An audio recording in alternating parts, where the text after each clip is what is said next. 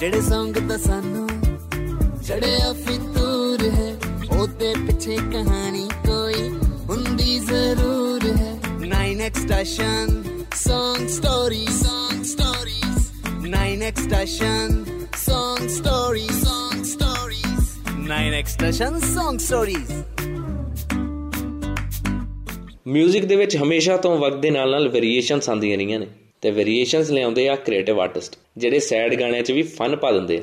ਤੇ ਅੱਜ ਦੇ ਟਾਈਮ 'ਚ ਸੈਡ ਗਾਣਿਆਂ ਤੇ ਵੀ ਭੰਗੜਾ ਪੈਂਦਾ ਤੇ ਐਸੇ ਹੀ ਇੱਕ ਘੈਂਟ ਆਰਟਿਸਟ ਦੇ ਨਾਲ ਅੱਜ ਮੈਂ ਤੁਹਾਨੂੰ ਮਿਲਾਉਂਗਾ, ਜਿਨ੍ਹਾਂ ਦੇ ਹਰ ਕੰਟੈਂਟ 'ਚ ਵੱਖਰੀ ਗੱਲਬਾਤ ਹੁੰਦੀ ਹੈ। ਸਤਿ ਸ਼੍ਰੀ ਅਕਾਲ ਜੀ ਸਾਰਿਆਂ ਨੂੰ, ਮੈਂ ਚੰਨ ਅੰਗਰੇਜ਼, ਲੈ ਕੇ ਆਇਆ ਤੁਹਾਡੇ ਲਈ brand new show 9 extension Song Stories ਜਿੱਥੇ ਤੁਹਾਨੂੰ ਪਤਾ ਲੱਗਣਗੀਆਂ ਤੁਹਾਡੇ ਫੇਵਰਿਟ ਗਾਣੇ ਦੀਆਂ ਮਜ਼ੇਦਾਰ ਸਟੋਰੀਜ਼ ਤੇ ਕਿੱਸੇ, ਜਿਹਨੂੰ ਸ਼ੇਅਰ ਕਰਨਗੇ ਖੁਦ ਉਹਨਾਂ ਸੌਂਗਸ ਨੂੰ ਬਣਾਉਣ ਵਾਲੇ ਆਰਟਿਸਟ ਅਤੇ 9 ਐਕਸਟੈਸ਼ਨ Song Stories ਦੇ ਪੂਰੇ ਦੇ ਪੂਰੇ ਪੋਡਕਾਸਟ ਨੂੰ ਤੁਸੀਂ 9 ਐਕਸਟੈਸ਼ਨ ਤੇ ਦੇਖਣ ਦੇ ਨਾਲ ਨਾਲ ਈਪੀਲੌਗ ਮੀਡੀਆ ਅਤੇ ਬਾਕੀ ਦੇ ਆਡੀਓ ਸਟ੍ਰੀਮਿੰਗ ਪਲੇਟਫਾਰਮਸ ਤੇ ਵੀ ਸੁਣ ਸਕਦੇ ਹੋ।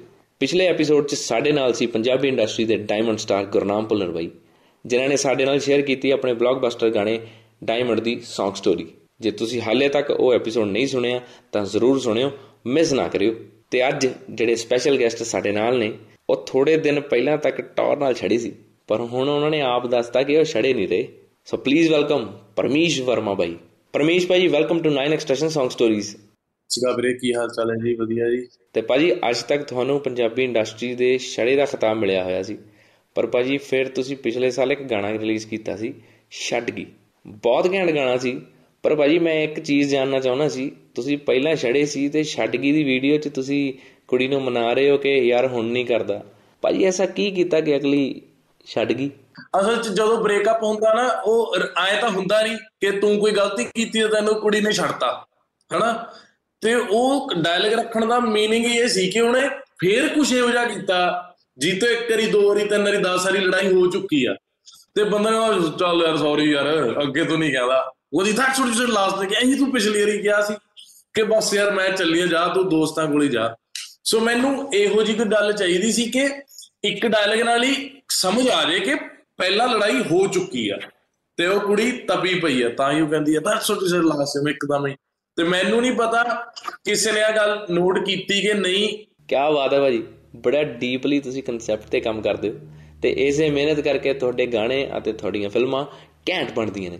ਸੋ ਥੈਂਕ ਯੂ ਪਰਮੇਸ਼ ਭਾਜੀ 9 ਐਕਸਟ੍ਰੈਸ਼ਨ Song Stories ਦੇ ਵਿੱਚ ਛੱਡ ਗਈ ਗਾਣੇ ਦੀ ਸਟੋਰੀ ਸ਼ੇਅਰ ਕਰਨ ਦੇ ਲਈ। ਤੇ ਮੈਂ ਚਾਹੁੰਦਾ ਕਿ ਜਾਂਦੇ ਜਾਂਦੇ ਤੁਸੀਂ ਆਪਣੇ ਚਾਹਣ ਵਾਲਿਆਂ ਲਈ ਕੋਈ ਮੈਸੇਜ ਦੇ ਕੇ ਜਾਓ।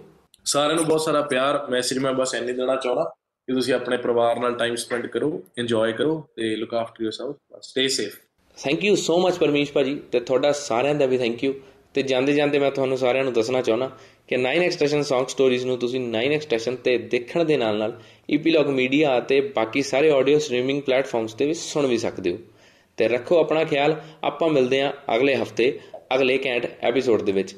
ਜਿੱਥੇ ਮੈਂ ਤੁਹਾਨੂੰ ਮਿਲਾਉਂਗਾ Punjabi industry the beautiful and talented artist Himanshi Khurana ਦੇ ਨਾਲ, ਜੋ ਸ਼ੇਅਰ ਕਰਨਗੇ ਆਪਣੇ ਗਾਣੇ ਹਾਈ ਸਟੈਂਡਰਡ ਦੀ Song Stories.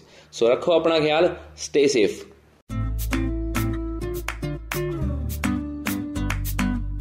ਜਿਹੜੇ ਸੰਗ ਤਾਂ ਸਾਨੂੰ ਚੜਿਆ ਫਿਤੂਰ ਹੈ ਉਹਦੇ ਪਿੱਛੇ ਕਹਾਣੀ ਕੋਈ ਹੁੰਦੀ ਜ਼ਰੂਰ ਹੈ। 9x station song stories song stories 9x station song stories song stories 9x station song stories